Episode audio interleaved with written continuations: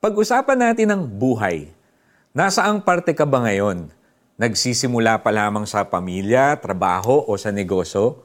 Nasa kalagitnaan o yung tinatawag nilang midlife crisis? O baka nasa dulo, having entered your twilight years?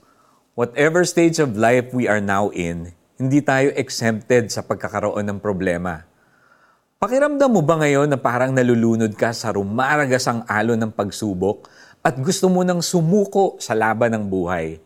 Or feeling mo na you are walking through a long tunnel with no light in sight? Kung ang hanap natin ay liwanag sa madilim na daan, katotohanan ang kailangan nating matagpuan. In John 1.4, we read, In Him was life, and that life was the light of all mankind. To experience life a full and meaningful one, and not just a mediocre life, we must be in Jesus. You see, the secret is not to find life, but to know the Creator of life. Dumating ang Panginoong Jesus upang bigyan ka ng mapagpalang buhay na puno ng pag-asa at liwanag. Sa John 10.10, Jesus spoke about why He came. Dumating ang magnanakaw para lamang magnakaw, pumatay at manira. Naparito ako upang ang mga tupa ay magkaroon ng buhay, ng isang buhay na masagana at ganap. He is the good shepherd, the kind who will lay down his life for his sheep.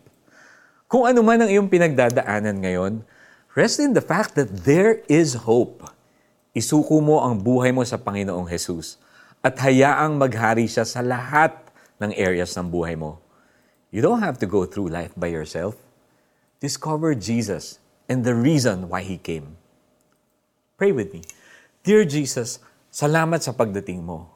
I admit na mahirap kayaning mag-isa ang mga problema ko. From now on, I give the control of my life over to you.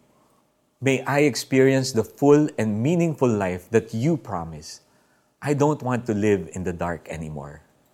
In Jesus' name, Amen. Para sa ating application, anong aspeto ng iyong career, love life, school life, at kung anumang area ng buhay mo ang sa tingin mo ay dapat mo nang isuko sa pamamahala ng Panginoong Jesus? Pray about it and ask that the Holy Spirit show you ways on how you can commit your life to Him.